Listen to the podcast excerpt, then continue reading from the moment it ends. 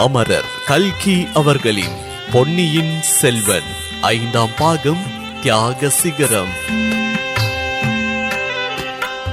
எழுபத்து மூன்றாவது அத்தியாயம் வானதியின் திருட்டுத்தனம். அருள்மொழிவர்மரின் மனம் பெரிதும் கலக்கம் அடைந்திருந்தது ராஜ்ய உரிமை சம்பந்தமாக சோழ நாட்டில் எழுந்த கொந்தளிப்பின் வேகம் நாளுக்கு நாள் அதிகமாகிக் கொண்டிருந்ததே அதற்கு முக்கிய காரணம். அவர் மக்களை அமைதிப்படுத்துவதற்காக போன இடங்களில் எல்லாம் மக்களின் ஆவேசம்தான் அதிகமாயிற்று. பொன்னியின் செல்வரே எங்கள் மன்னர். அருள்மொழிவர்மரே திருமுடி சுட வேண்டும். என்பன போன்ற கோஷங்கள் எங்கெங்கும் எழுந்து நாலாபுறமும் முழங்கி எதிரொலி செய்தன. இவற்றோடு போட்டியிட்டுக் கொண்டு பழங்குடி மக்களான பழுவட்டரையர்கள் வாழ்க. கொடுங்கோளாறான கொடும்பாளூர் வேளார் வீழ்க என்பன போன்ற கோஷங்களும் சிறு சில இடங்களிலும் கேட்கும். அத்தகைய இடங்களில் அதிக பலம் தேடலாம் என்று இளவரசர் நெருங்கி சென்றார். உடனே அங்குள்ளவர்களும் பொன்னியின் செல்வர் வாழ்க என்று முழங்க தொடங்கினார்கள் ஏன்?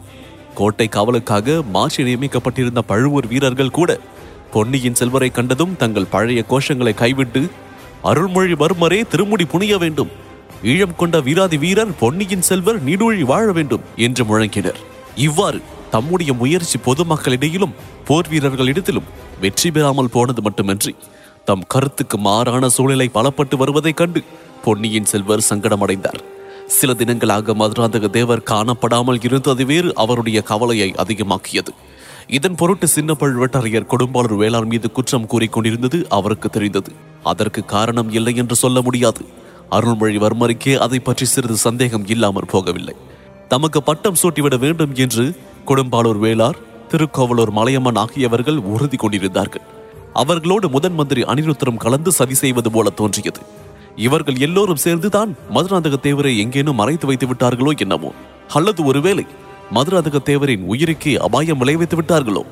அவருடைய அருமை தமையனாரான ஆதித்த கரிகாலரின் மரணத்திற்கு பழுவட்டரையர்களும் சம்பவரையர்களுமே பொறுப்பாளிகள் என்று வேளாரும் மலையமானும் கருதினார்கள். அதற்கு பழிக்கு பழி வாங்குவதாக எண்ணிக்கொண்டு மதுராந்தகருக்கு ஏதேனும் தீங்கு செய்து விட்டார்களோ?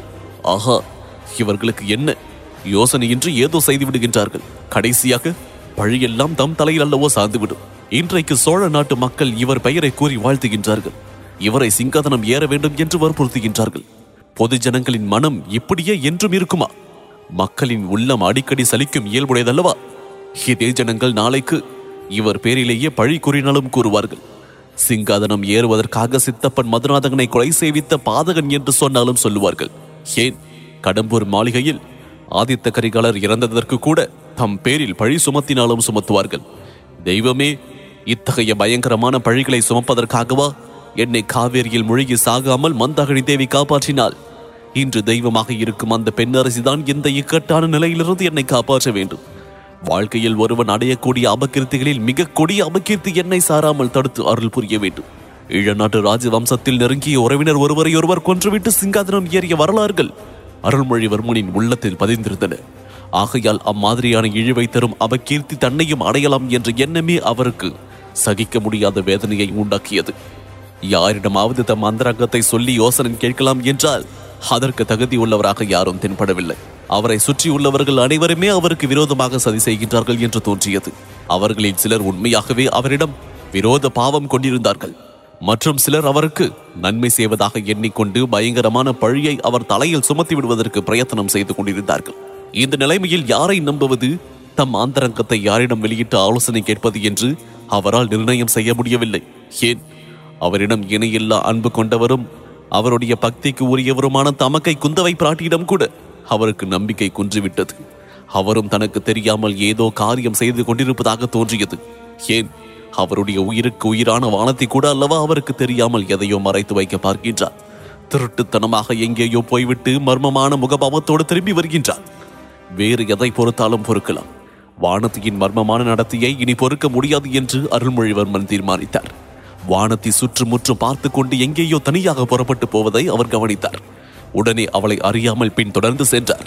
அரண்மனையின் மேல் மாடங்களின் தாழ்வாரங்களின் வழியாக சென்று பின்னர் கீழ் மாடங்களில் இறங்கி சென்று இருபுறமும் நெடிய சுவர்கள் அமைந்த ரகசிய பாதை வழியாக வானத்தை மேலும் மேலும் சென்றார். மதுராந்தகரை ரகசியமாக சிறைப்படுத்தி வைத்திருக்கும் இடத்திற்குத்தான் அவள் போகின்றாள் என்று கருதி அருள்மொழிவர்மன் மிக்க ஆர்வத்தோடும் ஆத்திரத்தோடும் அவளை பின்தொடர்ந்து சென்றார்.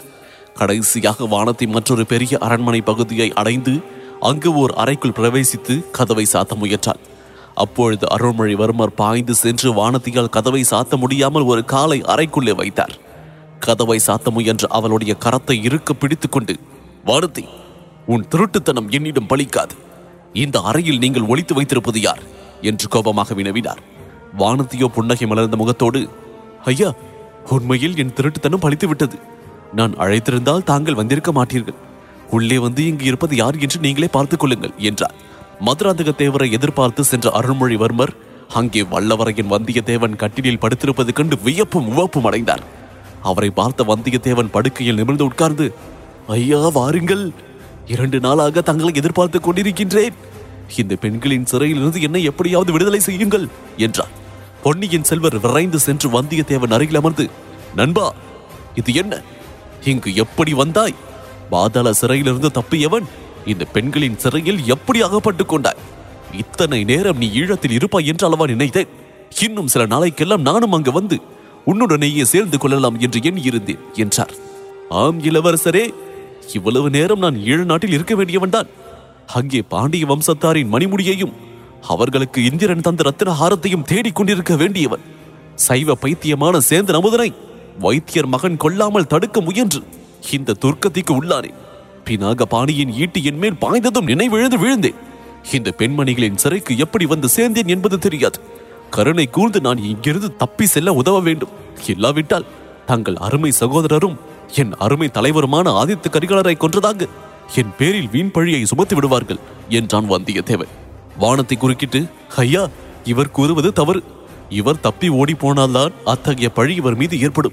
உண்மை வெளியாகும் வரையில் இவர் இங்கேயே ரகசியமாக இருக்க வேண்டும் என்பது தங்கள் திருத்தமக்கையின் விருப்பம் என்றார் இவள் கூறுவதில் உண்மை இருக்கின்றது. நீ தப்பி ஓட முயன்றால்தான் அந்த பழி உனக்கு ஏற்படும். என்னையும் அது பிடிக்கலாம். அதை காட்டிலும் உண்மையில் நடந்ததை உலகம் அறிய நிரூபிப்பதுதான் நல்லது. முதலில் என்னிடம் சொல்லு. கடம்பூரில் நடந்ததை எல்லாம் விவரமாக சொல்லு என்றார் பொன்னியின் செல்வர். வந்தியத்தேவனும் தான் அறிந்தபடி நடந்ததையெல்லாம் கூறினான். எல்லாவற்றையும் கேட்ட பின்னரும் ஆதித்த கரிகாலரின் மரணம் எப்படி நேர்ந்தது என்பதை இளவரசரால் நிர்ணயிக்க முடியவில்லை. இதன் தொடர்ச்சியை அத்தியாயம் எழுபத்து நான்கு நானே முடிசூடுவேன். இதில் தொடர்ந்து கேட்கலாம். இதுவரை பொன்னியின் செல்வன் பாட்காஸ்ட் கேட்டீங்க. இன்ஸ்டாகிராமில் என்ன ஃபைண்ட் செய்ய முருகன் டாட் டிஜே மற்றும் ஃபேஸ்புக்கில் ஃபைண்ட் செய்ய இந்த சவுத் ரேடியோ செயலியின் இடது பக்க மேல்மொழியில் உள்ள ஷேர் பட்டனை கிளிக் செய்யுங்க. மீண்டும் மற்றொரு பாட்காஸ்டில் சந்திப்போம். நன்றி வணக்கம்.